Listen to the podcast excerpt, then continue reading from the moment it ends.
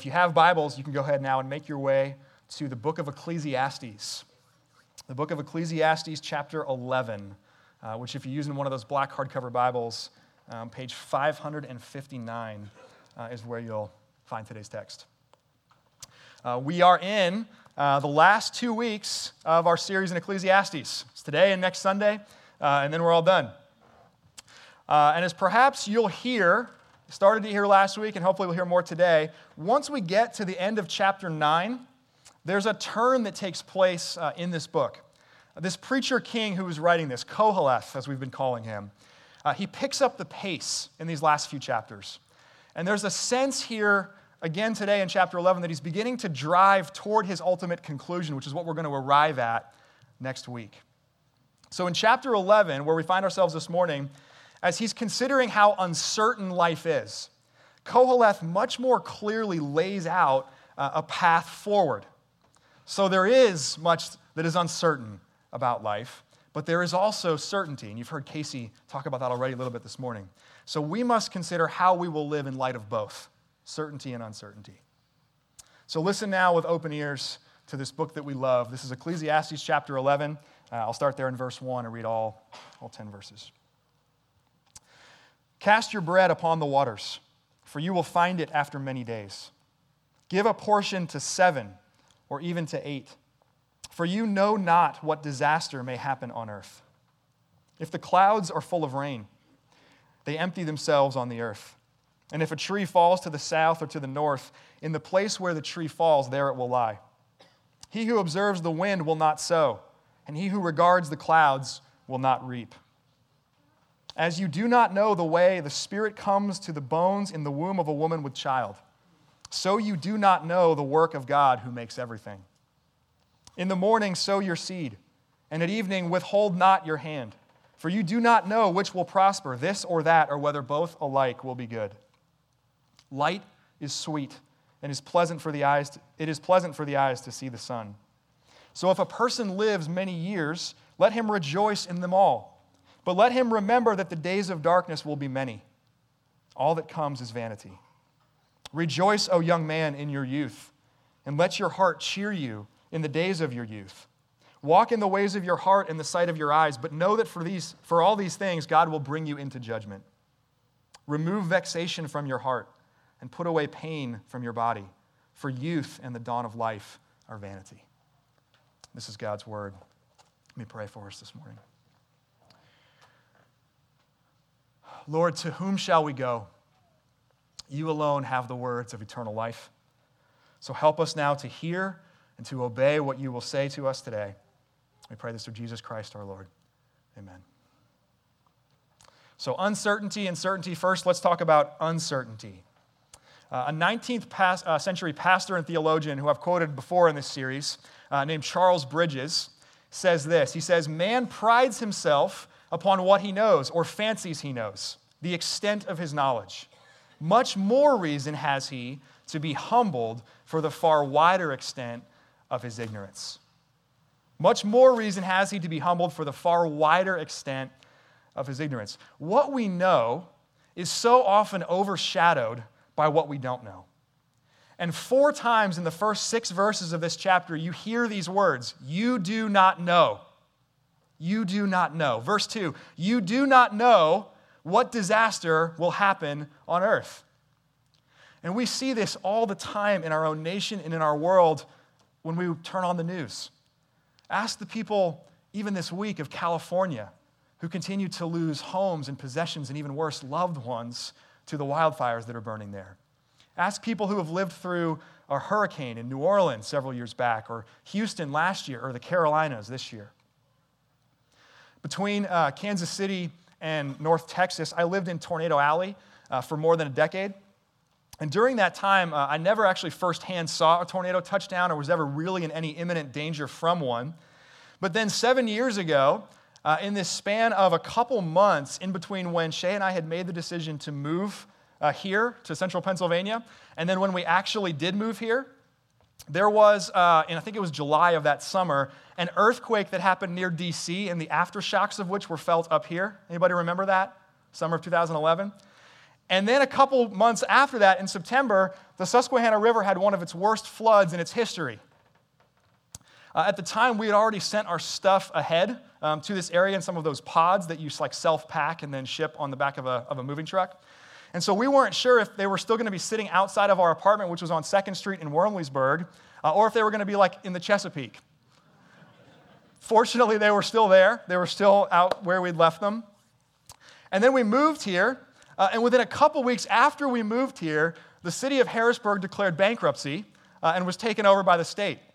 And at that point, I was like, what kind of godforsaken wasteland did we just move to? Man-made, like the, like the budget crisis, like the bankruptcy, or natural, you do not know what disaster will happen on earth. What we do know is that they will happen. They will happen. It's just a matter of when, uh, it's a matter of where, and how much it will directly impact your life or my life. Verse five, you do not know the way the Spirit comes to the bones in the womb of a woman with child. So we know uh, a lot about conception. We, we really know a lot about conception actually in this church. That was, we, we talked about that a little bit as elders recently. We have to have a sermon that's just called like Calm Down. Calm down. The nursery volunteers are like researching Chinese law about how to limit the size of families. It's just, it's out of control. It's out of control. But what, what, I'm, what, what I mean there is that scientifically we know a lot about how new life is formed. We know a lot about that. And in the centuries since this has been written, there's now websites and there's apps that track the growth of a baby in the womb of a mother. It will give you each week a comparable fruit size that your child is. But even with all of that, With all of that, how do human beings get their soul? How do human beings get their spirit? How do we become the image bearers of God that we are, that are created similarly, yes, but so obviously distinct from every other living thing? Beings with eternity written on their hearts, as Qoheleth has already written in this book. We don't know. Also in verse five, you do not know the work of God who makes everything.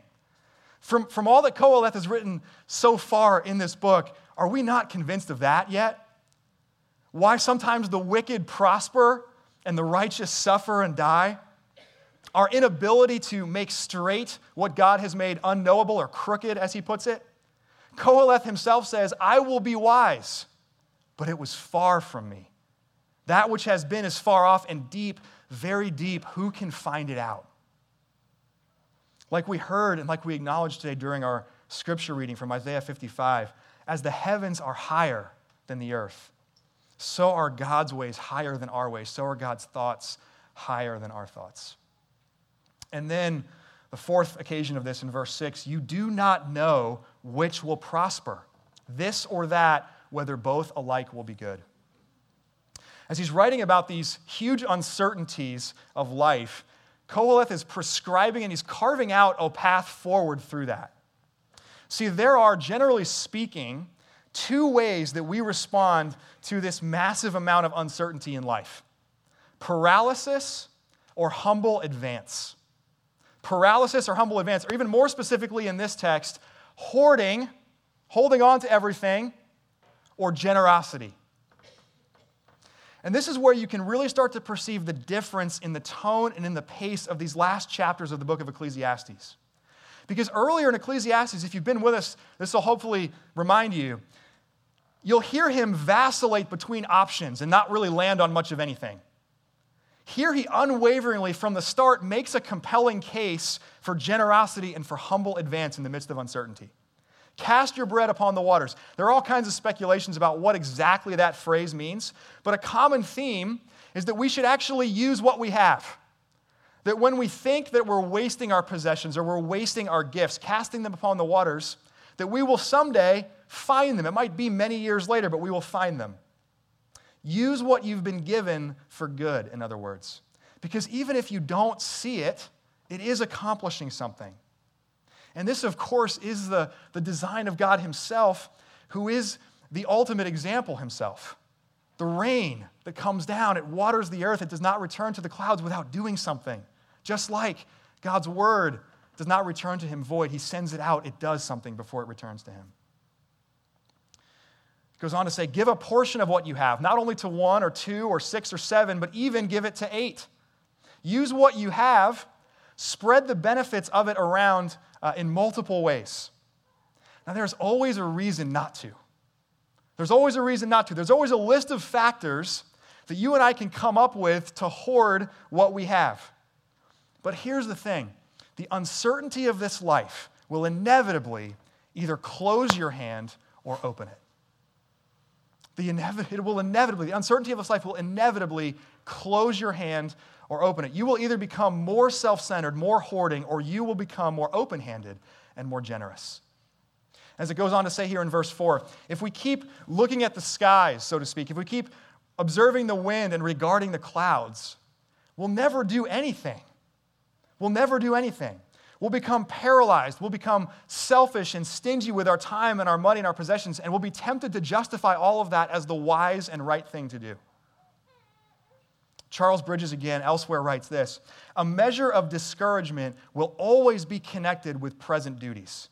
A plausible excuse for delay will never be wanting. Tomorrow will be more favorable, the storm will be over, and our business will be done with less hazard. So says the trifler in his own delusion. So says the trifler in his own delusion. Similarly, in, a, in the book of Proverbs, a recurring character that we meet there is the sluggard. And by no means the one to emulate, to say the least. He can't even put forth the effort to bring his hand back from the dish of food to his mouth. He just buries it in the dish and leaves it there. He, for fear of going outside and being productive, for being lazy and slothful, he makes up excuses like, well, if I go out to work today, a lion might eat me. A lion might meet me on the road. A modern day kind of version of that for us might be, I might get struck by lightning, or I might get hit by a bus. And Qoheleth here is as if he's saying, yeah, you might. Now get out there and do it. Now get out there. He's saying, you don't know, therefore. Therefore, in the morning and in the evening, continuously sow your seed, withhold not your hand. He's saying here, have humility, because if you really grasp your own limitations, if you really grasp the extent of your own ignorance, my own ignorance, what else can we be but humble? But then with that humility, be bold. Advance, take some steps, take some risks, because you don't know which of your efforts might prosper, or perhaps even if all of them will turn out for good.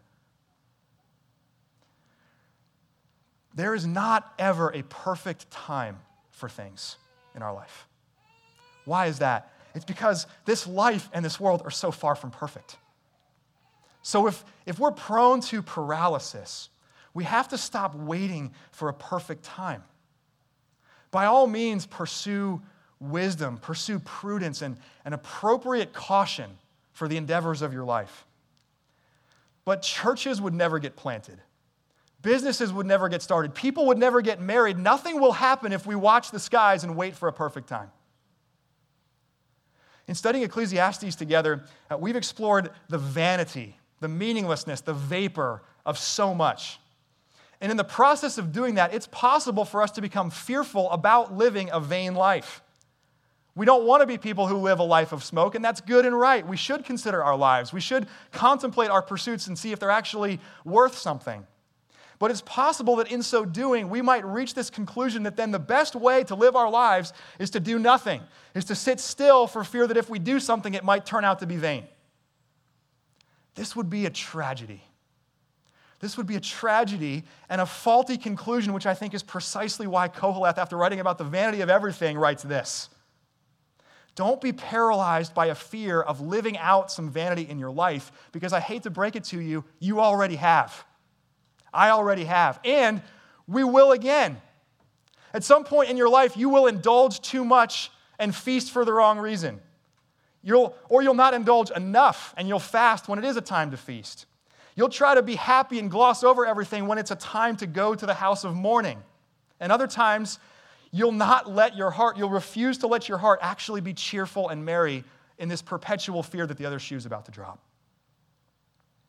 Francis Chan had this phenomenal illustration like ten or fifteen years ago. He's standing, I don't have the space to even remotely simulate this, so I'll, I'll just have to tell it to you.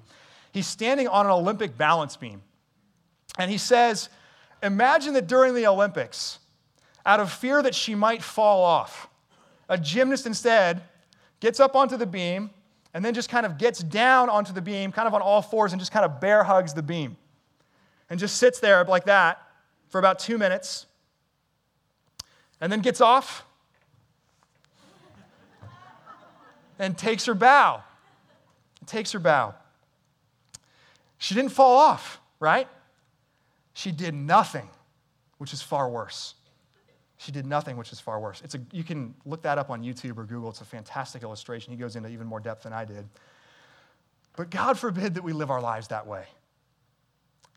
How should we live in light of all of this uncertainty in life? Well, we should live. We should live. Don't be paralyzed, be humbled, and then step out into life, not hoarding what you have, but open-handedly using it generously. Second, let's talk about certainty. Certainty. We not only consider how to cope and to live in light of what we don't know, we also consider how to live in light of and cope with what we do. And so here's something we do know. Uh, an uncontested, undisputed certainty, regardless of gender, race, nationality, socioeconomic status, or creed. Youth is fleeting. Youth is fleeting. Youth, or the dawn of life, is vanity, Qoheleth says. Remember that this word vanity in Ecclesiastes literally means vapor or mist or smoke. So our youth, even more than our lives, is here today and gone tomorrow. How do we cope with this uncertainty, or sorry, with that certainty? Generally speaking, we cope with that in two ways. We either idolize youth or we demonize youth. We idolize youth or we demonize youth. Many idolize youth. And so youth begins to be seen as the pinnacle of human existence. Or as our poet friend from New Jersey, Bruce Springsteen, puts it, the glory days, the glory days of our lives. Youth is when we have the freedom to do what we want and then the physical ability to actually follow through on that. So while you're young, the, the thought goes, try to frantically soak up as much as you possibly can. You dread the demise of youth at every turn. When's this going to end? When can I not do this anymore? And you're sure that everything after age twenty-five or so is just downhill. And then once youth does pass by, because it actually does, if we idolize youth, we spend the rest of our lives trying to somehow get back there. Living in denial, some forms of which are admittedly crazier than others. So when I say that this is like an uncontested certainty, it's not completely accurate anymore. Uh, as you may have read in the news even this week, there's a man in the Netherlands who's petitioning the courts there to legally lower his age by twenty years.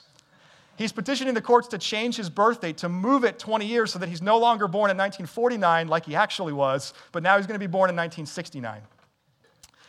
And his stated reason for that is that he's, you know, he's young, he's doing well at, at sixty-nine. He doesn't want to suffer the ramifications of age discrimination. That's his stated reason to the courts.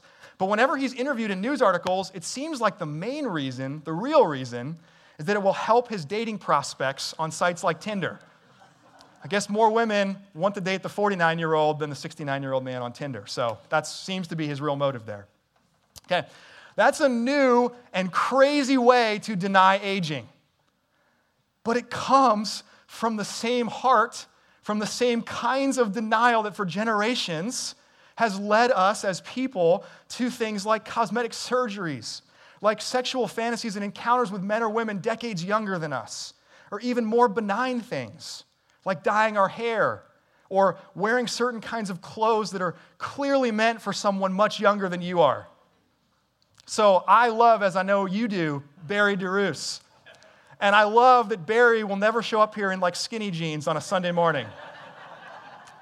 Glory to God. Thank you, Barry. You're holding strong on the line here. We appreciate that.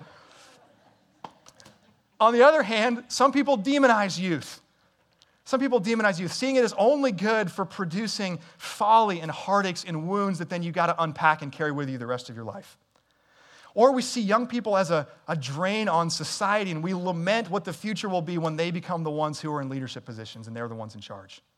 So, for example, when I say the word millennial, what's the connotation that immediately comes to your mind? Is it a good one? Probably not.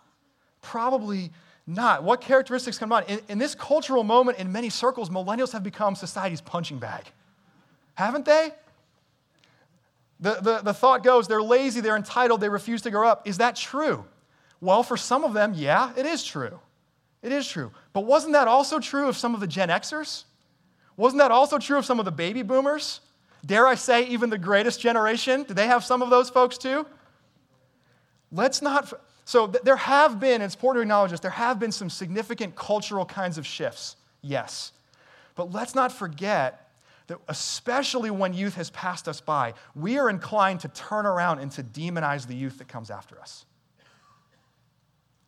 Now, in an earlier chapter of Ecclesiastes, we might imagine Qoheleth vacillating between idolizing and demonizing youth. Like back in chapter seven when he writes, don't be too righteous, don't be too wicked either, don't be too wise, don't be a fool either. We might find him dancing back and forth between those things. But here, he offers not a bland midpoint between the two, but a better way forward. Redemptive rejoicing. Redemptive rejoicing. How should we understand youth? We should rejoice in it, but we should rejoice in it redemptively. So in verses seven through ten, Qoheleth acknowledges a few things. For one, he recognizes the real gift that youth is. The uniqueness of that season of life, which generally speaking, and of course there are exceptions to this, but generally speaking is characterized by far more light than darkness. As he writes in verses seven and eight, there is much light and there is much sweetness in life. There's much in our lives to rejoice in and to enjoy. But the longer you live, the more days of darkness there will be. If we were to graph this out, If we were to graph this out, there's a direct relationship between the length of your life and the number of the days of darkness that you will experience. As one increases, so does the other. And Shay and I in our own family feel like we're beginning in our thirties to like start to experience this. I know many of you have experienced this for far longer because you've lived for far longer. But in just the past couple months, uh, a few people that we know and love have been diagnosed with some form of cancer. Um, our parents are aging and experiencing the things that go along with that. Uh, more and more of our friends, more and more of our family members are experiencing job issues, marriage issues, health issues, problems and issues with their, their own kids. Over the past two weeks, then, I've also spent a lot of time with other pastors. And the darkness that exists in, in our own lives, as well as in the lives of those that we're seeking to love and to care for, like if you've lived long enough and your circle is big enough, not a day goes by that you could not characterize as a day of darkness. If you live long enough and your circle's wide enough and you love people in that circle, not a day goes by that you could not characterize as a day of darkness. So youth is a time to rejoice, to enjoy, to find cheer in your heart. But that can and does mean very two very different things to different people the way they hear it. So it can, and for many people does mean, as he says in verse nine, walking in the ways of your heart and the sight of your eyes. This is a really intentional phrase that's used by Qoheleth in verse nine, because back in the book of Numbers, chapter fifteen, God tells Moses to call the people of Israel to remember his commandments. He says, tell the people of Israel they must remember the commandments of God. Why? Specifically so they don't follow their own heart and their own eyes. It says there in Numbers fifteen thirty-nine, we are inclined to follow those things. We're inclined to whore after them is the language of that verse. In other words, in the name of rejoicing in our youth, we are inclined to sell ourselves, to sell our souls to whatever our hearts and our minds want in that moment. We, to use the antiquated phrase, sow our wild oats, or to use maybe the more modern phrase, we follow our heart. We do what we want without thought of consequence. But this is a flawed and counterfeit form of rejoicing in youth. It's a flawed and counterfeit form of rejoicing in youth. It's part of the self-indulgent quest that Qoheleth has embarked upon and found wanting. Remember who he is and what he's writing in this book. He's the one who went after everything his heart desired, everything his eyes wanted. He kept from himself no pleasure, and he got all of it. And he concluded at the end of all of that that it did not satisfy. That it was all vanity. And moreover, as he says here at the end of verse nine, know that for all these things, God will bring you into judgment. This counterfeit form of rejoicing is different from what he then says in verse ten. Remove vexation from your heart. Put away pain from your body. The word pain there can also be translated evil. It's the same word that gets translated evil. And so what if, instead of creating more vexation and more pain, we use the freedoms and the gift of youth to remove vexations, to put away that pain? What if we use the gift of youth redemptively? The days of our youth form us deeply. I'm sure I have to convince none of you of that. And the older that we get, the more days of darkness that we experience, and the more the weight of the pain and the vexation of that darkness presses down upon you, the harder you will find it in your life to reorient your life, to reorient your priorities in substantial ways. Because at that point, you're just trying to hold on. You're just trying to endure. So there's an opportunity in the days of our youth to lay a foundation of faithfulness to God, of selfless service to other people, of other people, of open-handed generosity, of wise but faith-saturated risk for the sake of the kingdom of God. There's opportunity to leverage this light of youth against these impending days of darkness that sin will wreak havoc on in your own life and in this world. What is it, we must ask ourselves, that will actually cheer my heart? What is it that will actually cheer our heart? Because isn't that what we long for anyway? None of, none of us set our sights on simply experiencing these fleeting moments of happiness which then vanish. And so instead of this counterfeit rejoicing where we chase the appetites of our eyes and the appetites of our hearts, pursue instead the kind of sin-combating, vexation-removing, pain and evil-obliterating joy that will actually satisfy you long after the smoke of your youth evaporates. One more good word from Charles Bridges this morning. He says this: who does not yearn over their best interests and long to sweep away their false hopes and their destructive charms?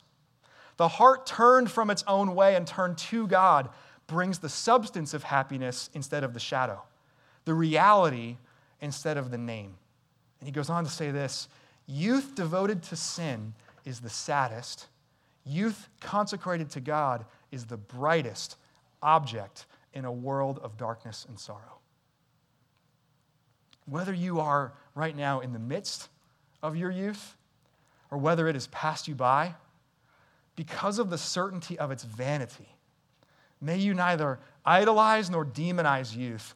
And may you also not find some kind of vacillating, bland midpoint in between those things. Instead, may we be an intergenerational people who rejoice redemptively in the opportunity and the light of youth, perceiving it, as chapter three puts it, beautiful in its time. Beautiful in its time. Now, next week, we will reach the end of this book. And Qoheleth there will expand upon what he says here, kind of teases here, in chapter eleven, verse nine, know that for all these things, God will bring you into judgment. This is going to be the hard bedrock conclusion of the book that we'll look more deeply at in chapter twelve. But for this morning, recognize this incredibly profound, but easily presumed, often looked over truth, that what we do matters to God. What we do matters to God. Really think about that.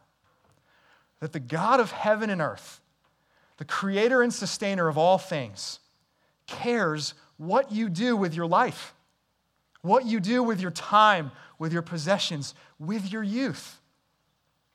Begin to perceive the deep meaning and the purpose that that imparts to your life, that your actions are of consequence and significance to the one true God. To our modern sensibilities, we hear the word judge, like God judges, and we cringe. But how much worse would it be if our lives were so in- inconsequential that God didn't care at all? God does care, men and women. It matters to God whether we respond to the certainty of this vanity of youth with redemptive rejoicing or this counterfeit, self-indulgent, selfish form of chasing our eyes and our hearts. It matters to God whether we respond to the uncertainty of disasters in the future with a closed hand or an open hand, with paralysis or with a humble advance. What we do matters. Of this we are certain, because God has revealed that not only that our lives not only matter enough to judge, but that they matter enough to save and to rescue. That we actually matter so much, that God actually cares for you so much that he will himself, in the person of Jesus Christ, enter into the vexation and the pain of this world's sin and darkness in order to reconcile us to himself. However many multiplied days of darkness you experience, know with confidence that by his incarnation, by his life, by his death, by his resurrection, by his ascension, and by his return, that Jesus is the light that the darkness has not and will not and cannot overcome.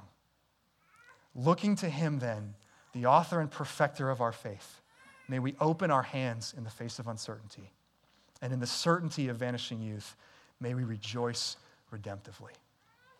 Amen. Let me pray for us. Lord Jesus, Son of God, Savior who takes away the sin of the world, we confess that we are prone to take our lives into our own hands with a closed hand when we face uncertainty. We confess that rather than see youth as the gift that it is, beautiful in its time, and to use it rejoicing with re- redemptively, to look at it selfishly, to idolize it or to demonize it. We pray that by your Spirit, even now this morning, that you would break up what is hard in our hearts, that you would make us people, because what we do matters to you, that you would make us, and because you have done so much for us, you have demonstrated your love and your care for us as we come to this table to celebrate. Would you make us, because of that, people who do open our hands, who do humbly advance into this world, following you faithfully in all that we do, and that we would be people who use our time and use our lives well for your glory, for the good of all. We pray that in Jesus, in your name. Amen.